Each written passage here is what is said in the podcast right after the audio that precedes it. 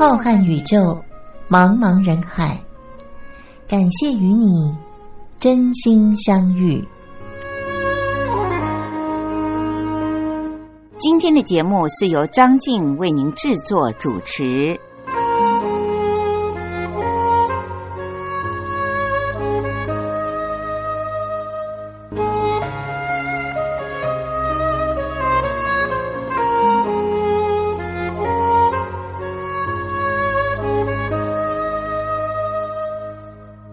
各位听众朋友，大家好，我是张静，很开心又到了星期天晚上零点十分，张静在真心相遇的节目当中陪伴着听众朋友们的时候了。由于我的节目时间是被安排在晚上的零点十分首播，所以张静经常的思考一个问题，那就是如果是在这一轮听我的节目的朋友，您是不是都是属于失眠睡不着的族群呢？否则，按照常理，这个时间应该是所有的朋友们都已经入睡的时候了吧？深夜睡不着，这是现代人很多人都会有的情况。我在节目当中也和各位听众朋友们分享了很多，不论是一般的尝试，或者是专门的医生告诉我们说如何的解决自己晚上失眠、焦虑的情况。其实，各位听众朋友，不要把失眠想成太严重的问题。越是心情放轻松，越是不觉得它是一个疾病，那么可能就越容易入睡了。因为我看了很多有关于睡觉的资料，发现就连专门研究睡眠、还有研究失眠的专家医生们，他们也不能够例外。在一生的夜晚当中，多少也曾经。经历过睡不好或者是睡不着的时候，每一个人听到了这种情况，应该都会和我一样觉得很好奇吧？这些专家和医生们，他们自己碰到了这样的情况，是如何的解决呢？今天张静就会在节目当中和您分享这些专门研究睡眠的人，他们睡不着的时候是用什么样的方法来解决的。不过在节目的一开始呢，张静还是要为您先推荐一首我自己很喜欢，也希望听众朋友们能够一起欣赏的好歌曲。这首歌里面所唱的方法，应该就是很多睡不着的朋友经常会使用的一种方法，那就是数羊。那我为您推荐的这位歌手呢，是旅居新加坡的黄莺莺，她所唱的《数羊》，到底数羊对于失眠有没有效呢？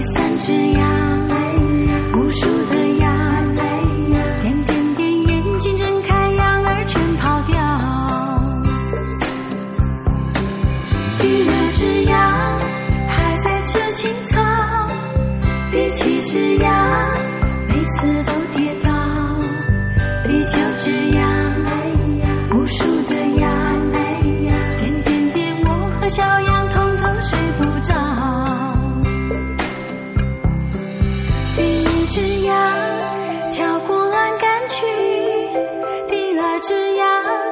每次都吃到。第三只羊，无数的羊，点点点眼睛睁开，羊儿全跑掉，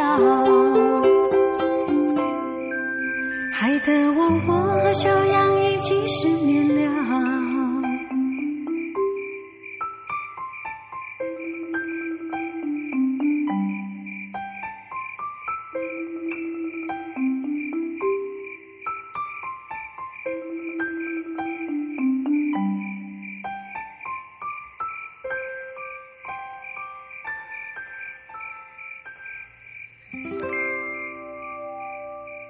各位听众朋友，看起来数羊并不是很有效吧？现代人经常会因为睡不好或者是睡不着而烦恼，就连专门研究睡眠以及失眠的专家和医生们，他们也不例外。当然，这就引起了新闻媒体界的好奇，因为专家们都会睡不着，那他在失眠的时候用哪些方法呢？因此，有国际知名的新闻媒体就访问了专科的医生们，请他们分享自己睡不着的时候是如何的应应呢？结果发现，他们有很多种的技巧是可以提供我们一般人来参考的。首先，第一。睡眠专家说，他自己睡不着的时候，他绝对不会去盯着时钟看现在几点钟了。这是美国知名的南加大的凯克医学院里面的临床医学助理教授达斯古夫塔先生，他说他自己就曾经半夜醒过来了以后，根本就没有办法再入睡了。这时候呢，他就会尽自己最大的努力，绝对不去看任何一个时钟。原因是他看了时钟，现在是几点钟以后，很容易就会对自己现在醒过来、睡眠不足而感到焦虑，这就会让失眠的情况变得更严重，他就更睡不着了。那第二天岂不是精神就更不好了吗？第二个是。很多的专科医生说，他碰到了这种情况的时候，他会起来放一个比较舒缓的音乐来听。这个是亚利桑那失眠与睡眠医院里面的主任帕托教授他说的，他会播放一些新的古典音乐，因为。这个作曲家们和神经科学家们有的是同事，他在作曲的时候呢，就已经利用旋律来帮助比较容易焦虑和紧张的人慢慢的放松心情了。所以这一类的歌曲呢，是有助于我们很快的就能够再度的入眠的。他们夫妻因为刚好儿子才一岁半大，结果。经常因为晚上醒过来没有办法睡着，或者是没有办法很快的入睡，夫妻俩经常的爬起来。播放一些让自己可以放轻松入睡的歌曲，没有想到这些曲子竟然对他们十五个月大，也就是一岁半的儿子呢也很管用。虽然小婴儿连话都还不会讲，但是只要他们播放像这样的曲子，发现这个一岁半大的婴儿很快的就放轻松睡着了。显然，这个方法听舒缓的音乐。不论是对于任何年纪的人都是很有帮助的。那么第三个方法就是，虽然躺在床上没有办法入睡，可是就把它想象成为一个自己正在享受非常恬静的一段时光，那么很快的就会有效果哦。这是由夏洛特的思维神经学和睡眠医学的院长温特先生他所提供的好方法。他说，当自己碰到了这样的情况的时候，就会学会享受在床上清醒的时刻，觉得。趁这时候反省一下，或者是规划一下未来的生活，也或许是沉思一下，想象着自己正在徜徉在大自然的风景当中，心情觉得很安静、很舒服。如此一来，竟然很快的就可以进入沉睡的时光了。如果相反的，把失眠看成了是一种清醒的噩梦。躺在那里翻来覆去，一直钻牛角尖，说我为什么到现在还睡不着呢？我为什么闭着眼睛还是没有办法放松呢？那么教授说，您就休想能够克服失眠了。第四个方法是由另外一位叫做达斯古夫塔的教授所推荐的。他说，碰到了这样的情况，自己会绝对不起来看手机，因为。如果自己开始回复电子邮件、检查自己的手机的话，或者是跑去看电脑、电视的话，那么这个晚上就泡汤了，再也别想入睡了。各位听众朋友们一定知道，像这些三 C 的产品刺激我们的大脑，光线呢也影响了我们的眼睛，就让人更难入睡了。第五个方法是帕托教授所推荐的。他说：“跑到另外一个房间去读一些非常沉闷、平常连十五分钟都读不下去的刊物。如果自己躺在床上，只要超过了三十分钟还没有办法睡着的话，他就会起床到另外一间屋子里面，然后打开昏暗的灯光，读报纸或者是读一些沉闷的内容，让自己的心思呢。”不再想自己为什么还没睡了，这样子读了一阵子以后，就会觉得眼皮很沉重，再回到床上，一下子就睡着了。各位听众朋友，所有的专家在最后的结论都表示，他们一般来说并不会马上在睡不着的时候就借助药物来帮助自己快速的入睡，因为他们也害怕。一些安眠的药物太容易上瘾了，所以除非是到了万不得已的时候，非常长的一段时间都睡不着觉，或者是今天、明天会碰上一些大事件，必须要有充足的睡眠的时候，他们才会起身吃一颗三毫克到五毫克单位的褪黑激素。因为褪黑激素，我们知道这种激素呢是帮助我们的内分泌，能够让我们比较分辨白天和黑夜的一种内分泌激素，它能够让我们很快的就入眠。这些研究睡眠的医生们说，他们除非是万不得已，才会爬起来吃一颗褪黑激素。褪黑激素在欧美的国家呢是可以合法开价上市的，并不需要医生的处方签。不过到目前为止，以现代医学来说，还是认为褪黑激素的争论很大。有人认为长期的服用褪黑激素的话，会造成我们自己的内分泌呢不再分泌这种激素了。所以这些研究失眠和研究如何入睡的睡眠专家们。他们也是认为，在还没有一个定论之前，绝对不要轻易的靠着褪黑激素来入睡，很怕它变成了一种习惯性的服用褪黑激素了。各位听众朋友，介绍到这里，听完了睡眠专家们教我们的五个帮助睡眠的秘诀之后，您是不是觉得其实睡不着，或者是睡得短？都不是很严重的问题，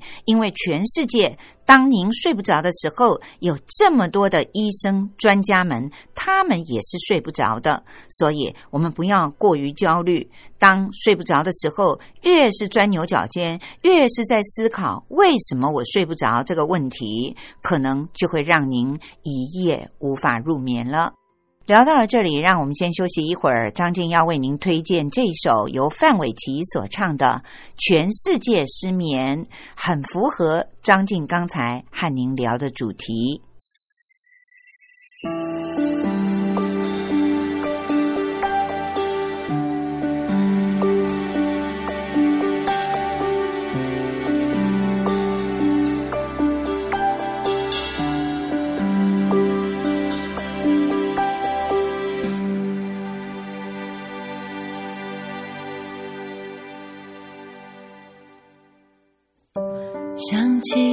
不完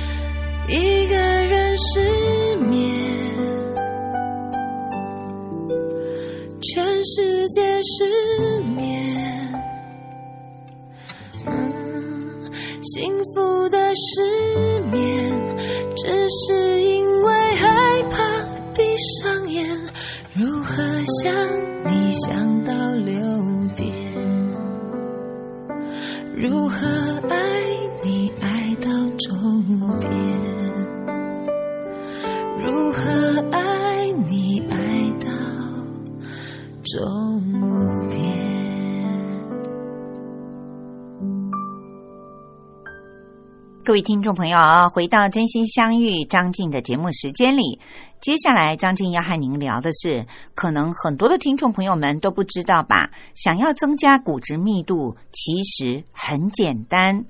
日本的骨科名医们出了一本书，书名叫做《一天一百秒远离骨质疏松》。日本骨科名医教你运动加食补，重获肌优骨。这个骨就是骨头的骨。这个有趣的话题，要让我们首先了解到的是，我们只要对于自己的脚跟施加一些冲击力，那么就能够提高骨质的密度了。所以，骨科的名医们推荐我们进行在一天当中的原地踏步，或者是迷你型的跳跃的运动。这两种很简单，而且又很好做，不需要工具的运动，就可以让我们的脚跟有一些冲击力，于是就能够让骨骼分泌能够维持年轻以及美丽的这种叫做骨钙素的元素，进而就会活化我们的骨骼的新陈代谢，制造出新的骨骼的密度。当我们的脚跟受到了冲击的时候，首先身上所有制造骨骼的细胞都会感受到它那种震动。为了要承担这个重力，于是他们就会开始增加骨量，还有促进骨质的形成，努力的加强坚固我们骨骼的强度。这时候，骨骼当中的一种叫做吃掉骨骼细胞的食骨细胞，就会把老旧的骨质给移去，然后身体里面的制造骨骼的细胞呢，就会把钙质这些矿物质沉淀到我们的骨骼上，让我们的骨质能够变得更强韧，也增加了骨质密度。一旦骨骼的代谢变得比较活跃的时候，身体就会开始分泌各种的能够维持年轻和美丽的骨骼荷尔蒙，这就是一些内分泌了。最具有代表性的就是叫做骨钙素这种非胶原的蛋白质，而一般所提到的骨骼荷尔蒙，大部分都是指的骨钙素了。我相信，如果常常看到药商的广告的朋友们，您一定都会看到所谓的骨钙素，因为它就是为了要推销药厂所制造出来的钙片。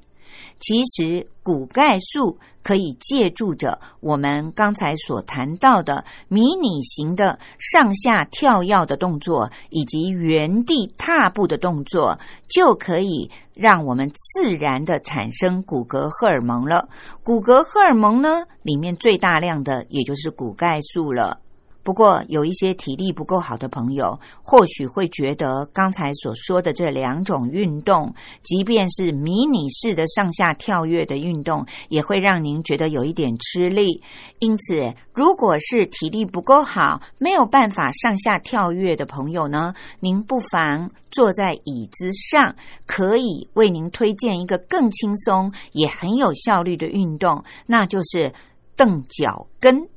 蹬。也就是把您的脚抬起来，双脚抬起来，使劲的向地板上向下蹬一下，然后再抬起脚跟，这样重复的做，让两只脚的脚跟能够一口气的落地。每天大概进行五十下蹬脚跟的运动，也可以呢分做几次来完成都没有关系。如果每一次以两秒钟上下蹬脚跟来算的话，那么一天仅仅只需要六十秒到一百秒这种重复的训练骨质的训练，我们就可以增加很大的骨质密度了。因为如果是一个体重六十公斤的人，每天做大约一百秒这种蹬脚跟的运动的话，他的脚跟就会承受三倍，也就是一百八十公斤的重力。我们刚才有提到，脚跟受到了冲击，有了重力，身上所有制造骨骼的细胞。都会承担这种重力，于是就会开始增加骨量，促进骨质的形成，当然也就持续的兼顾了我们骨骼的强度。至于体力比较好的朋友，还是建议您上下跳跃是最好的运动了。在这本书里，除了谈到我们可以用这两种上下跳跃以及蹬脚跟的运动，原地踏步增加我们的骨质密度之外，这些骨科名医们也告诉我们，食物的补充也是很重要的，因为食补的确可以增加骨质的密度。我们知道，在身体里面呢，有一些微量的矿物质，像镁还有钙。如果它处于一些平衡的关系的话，那么就可以强韧一个人的骨骼和牙齿，并且保护这个人的心脏这些循环器官的健康。那么镁和钙的调整是可以抑制细胞里面的钙突然失控的。缺了镁，就会让我们身体里的钙离子的浓度变高了。如果肌肉细胞里的钙往上升，就会导致肌肉收缩不正常。如果血液当中的钙离子过高，很可能会引起这个人的狭心症，或者是心肌梗塞以及脑中风的几率。听起来是不是很可怕？您应该没有想到，缺镁就会间接的影响了钙，而影响了钙，竟然会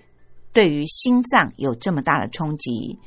大约有百分之六十的镁都是存在于骨骼还有牙齿里的。当我们身体里的镁不足的时候，那么储藏在骨骼当中的镁就会被释放出来。我们的骨骼之所以不够坚强，也就是缺镁的关系了。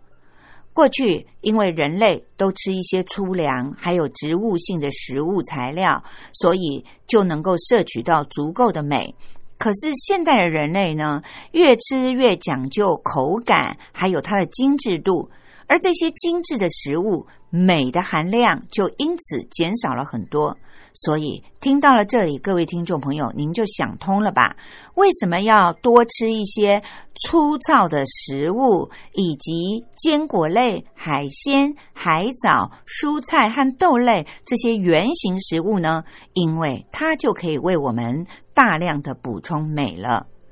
另外，在人体当中有一种矿物质也非常的稀少，叫做锌，就是金属旁的金，再加上一个辛苦的辛。这种元素可以帮助一个人维持正常的味觉。大家不要觉得味觉不重要，因为在二零二零年新冠肺炎过去了以后，很多的痊愈病人就是丧失了正常的味觉。也引起了全世界的医疗专家们的研究，但是我们现在要回头来看的，就是锌却可以帮助我们维持正常的味觉。如果身体一旦缺乏像锌这种矿物质，那么骨骼的代谢功能就会变差。锌也是帮助我们组合胶原蛋白、还有食骨细胞和造骨细胞的重要的成分。但是锌到底是存在于哪些食物当中呢？各位听众朋友，像牛肉、鸡肝、还有鸡蛋、芝麻、豆腐、牡蛎和鳗鱼当中都有很丰富的锌。此外，欧美人特别喜欢吃的起司里面也含有丰富的锌。我们人体呢，非常的奥妙。听了许多的医学常识以后，就会觉得上帝造人真的是很神秘。怎么会有这么复杂的结构，以及各式各样的营养素在维持我们的平衡呢？像我们的身体里面就有好几千种不同的酵素，能够维持我们各式各样的新陈代谢的功能，进行一些运作以及平衡。所以，骨骼要进行代谢的正常，就需要酵素的帮助，而锌就是能够促进这些酵素活化、提高功能的微量矿物质了。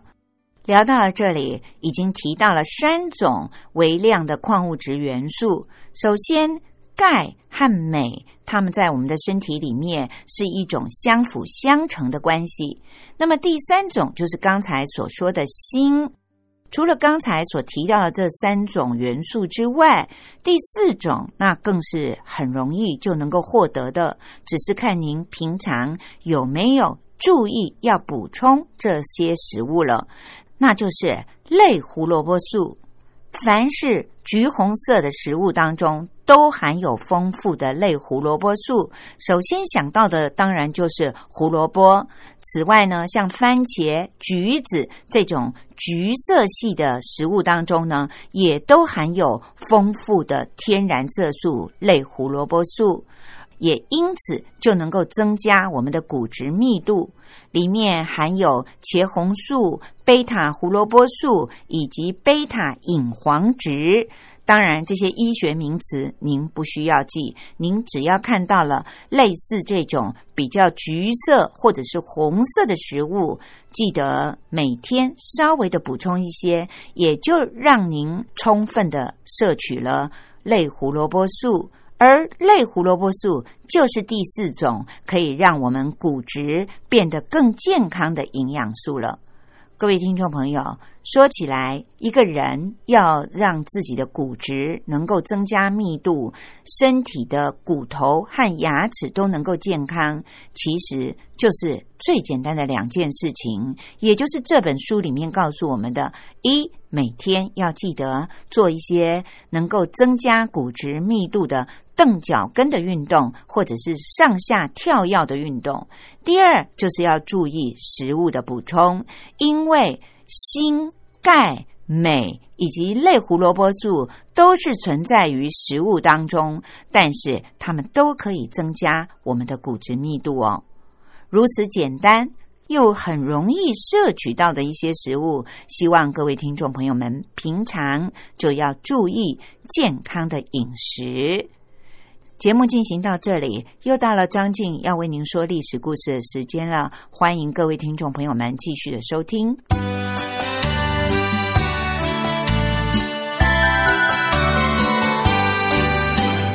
妈妈历史好难学哦，不会啊，历史就是我们中华民族的故事啊。哎呀，你就把它当成故事来听，这不就有趣了吗？真的吗？听故事当然好玩啊，可是老师上课又不讲故事。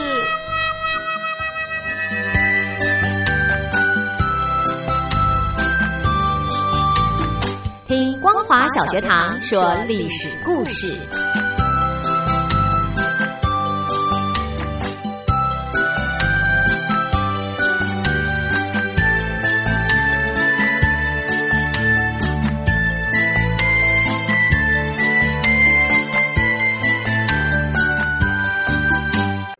各位听众朋友，又到了张静为您说历史故事的单元了。从今天开始，要展开一个新的阶段。张静将要为您播讲的内容，是依据着台湾的华资出版社所出版的一本书，书名是叫做《用图片说历史：从宫殿建筑与王朝兴衰中看见充满欲望与权力的宫廷故事》。虽然这本书里面有很多的图片，我们的听众朋友们看不到，但是他对于历史故事精彩的描述，我相信透过张静的播讲，您应该历历在目。这本书里面所介绍的帝王的宫殿，都不是来自于我们中国，而是介绍了欧洲非常著名的一些帝王的宫殿建筑物。我相信很多的听众朋友，您都听过这些耳熟能详的宫殿。或许还有的听众朋友，您到欧洲去旅游的时候，曾经参观过这些宫殿。我们都知道，阅读是一件很愉快的事情，尤其是阅读历史。历史告诉了我们当时是什么样的文化。张静觉得翻译。编辑这本书的作者许如红，他在自序里面所写的，清楚明白的解释了张静为什么挑选了这本书来为我们的听众朋友们介绍。他在序里面是这样说的：遍布全世界各地的每一座宫殿，都是人类宝贵的文化遗产。作为帝王将相权位的象征，他们受到了特别的关照。雄厚的财力、优秀的建筑设计师，还有技艺超群的能工巧匠们，造就了宫殿建筑的卓越和辉煌，也映照着君王权势的强盛和武力的强大。因此，不同时代的历史、宗教和文化倾向，都可以在宫殿建筑上看见深深烙印的痕迹。单纯的就艺术的层面来看，没有任何建筑能够比宫殿更具有时代的意义了。尤其在宫殿的建造过程里，统治者们大部分都顺应了建筑发展的必然规律，从而能够使得这些具备了时代特征的建筑历久弥新。十九世纪之前的欧洲是人类文明发展史里非常重要而且又独特的一环。不同的民族冲突，还有疆域领土的争夺，宫廷内部的权力拉锯紧紧的交织在一起。宫殿建筑也在历史的跌宕起伏中，成为了诠释欧洲文明的重要线索。这些建筑物历经了罗马、歌德、文艺复兴、巴洛克、古典主义和洛可可式等不同的风格，也成为了人类历史的重要组成部分。因此，在这些时代背景之下，帝王的英武与昏庸，王妃的宠爱与哀怨，权臣的忠诚与狡诈，在宫殿这个舞台精彩的上演了。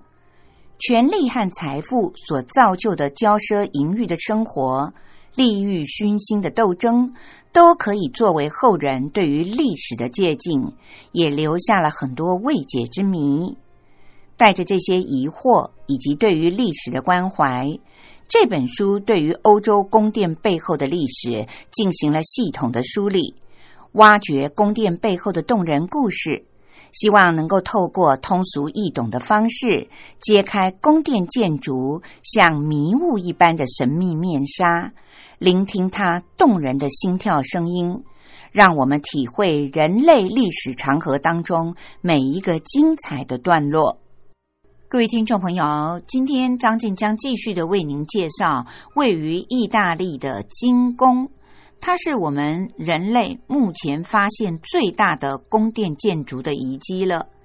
西元六十八年，在宫殿建成的时候，它的总面积达到了八十万平方公尺，比目前世界上现存的最大的宫殿建筑群，就是北京的紫禁城，还要大上八万平方公尺左右。不过，现在所存在的遗址大约只有九千两百九十平方公尺。虽然金宫的规模十分的惊人，但是没有任何表面装饰的泥地和砖墙，与罗马废墟的断墙残壁相比的话，不仅缺乏了美感，甚至还让人隐约的有一种窒息的感觉。其实，宫殿背后的故事要远比宫殿本身更为神秘而可怕。所有的这一切都离不开一个名字叫做尼禄的古罗马皇帝。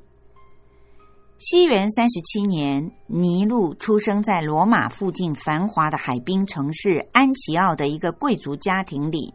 不过，他三岁的时候，亲生的父亲就过世了。他的母亲小阿格丽丽品娜是一个阴险狡诈、贪权好事的女人。第二任的丈夫是一位大富豪，但是她想要让自己的儿子能够爬到上流的社会，所以千方百计的还毒死了自己第二任丈夫。终于如愿以偿的嫁给了当时罗马帝国的克劳迪皇帝。克劳迪皇帝是谁呢？他是罗马的第一位皇帝乌大维的孙子，在他第三任妻子过世的时候，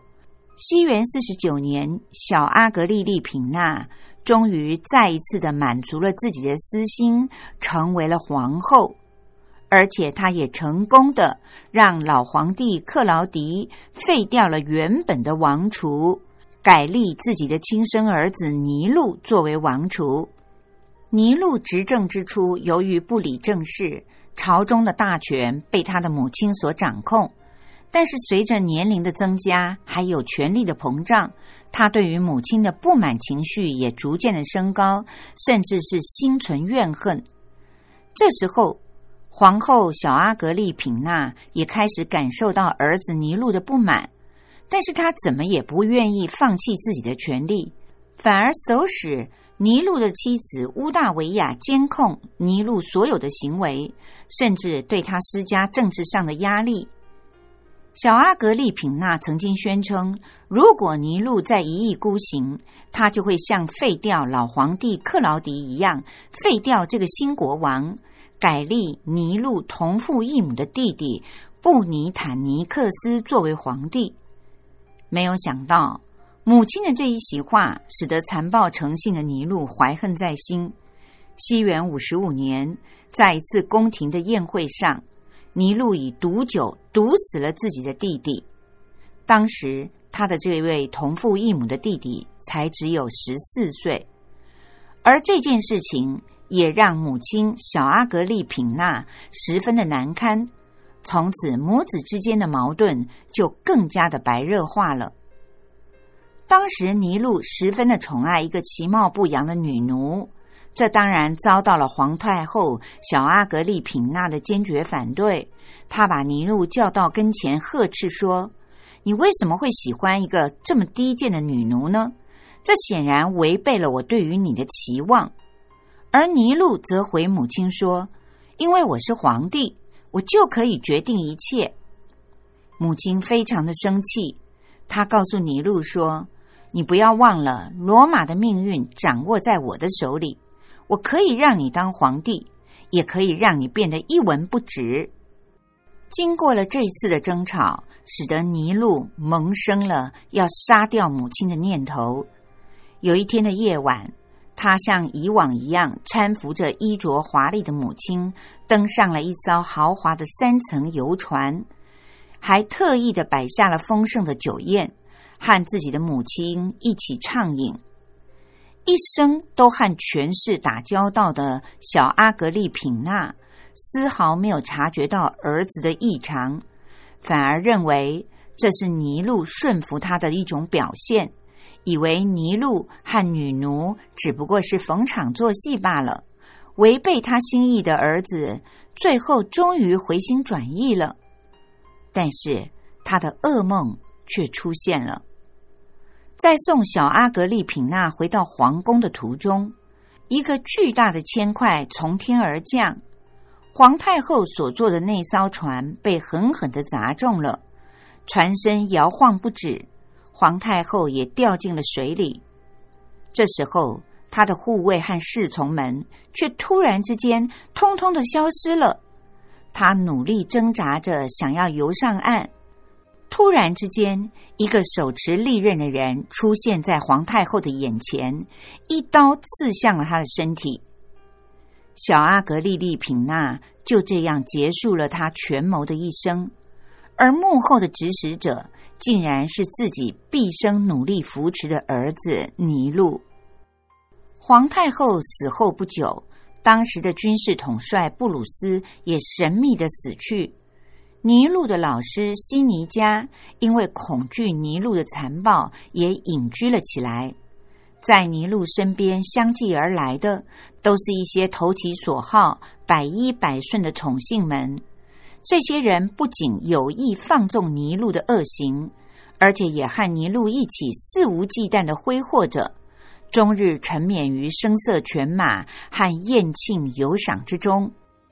尼禄执政前期的罗马是相当繁荣的，也是罗马历史上难得的鼎盛时期。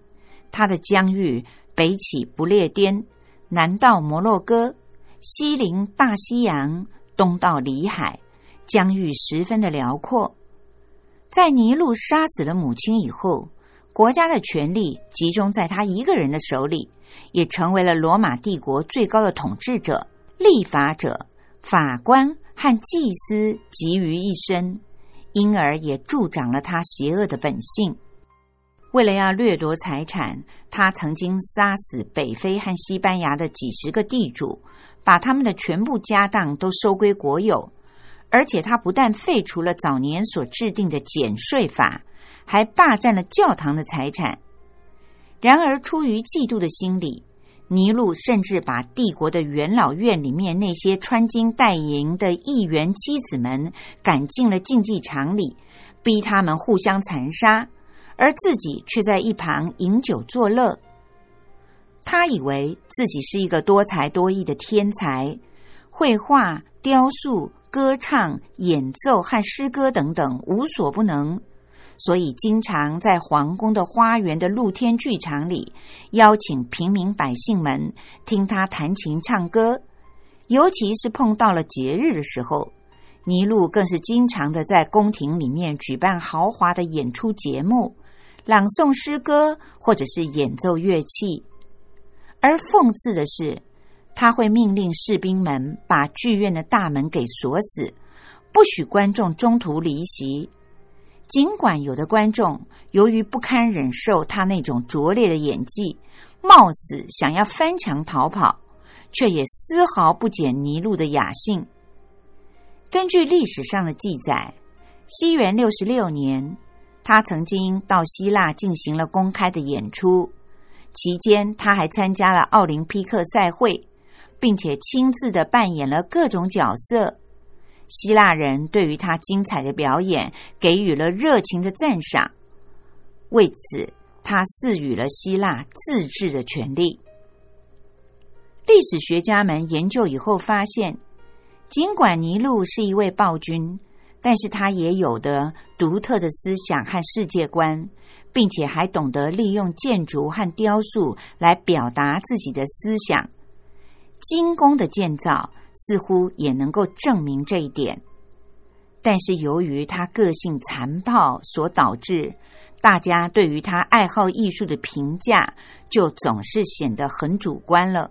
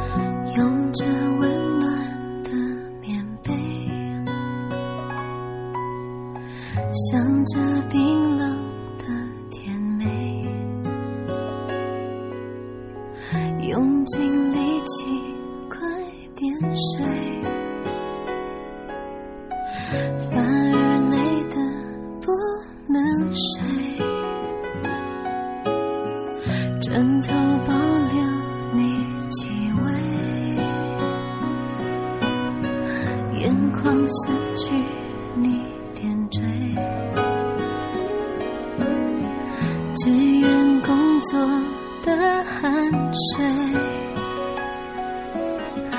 能够冲淡我眼泪，时间万岁，我终会无力伤悲，梦回一场不是我。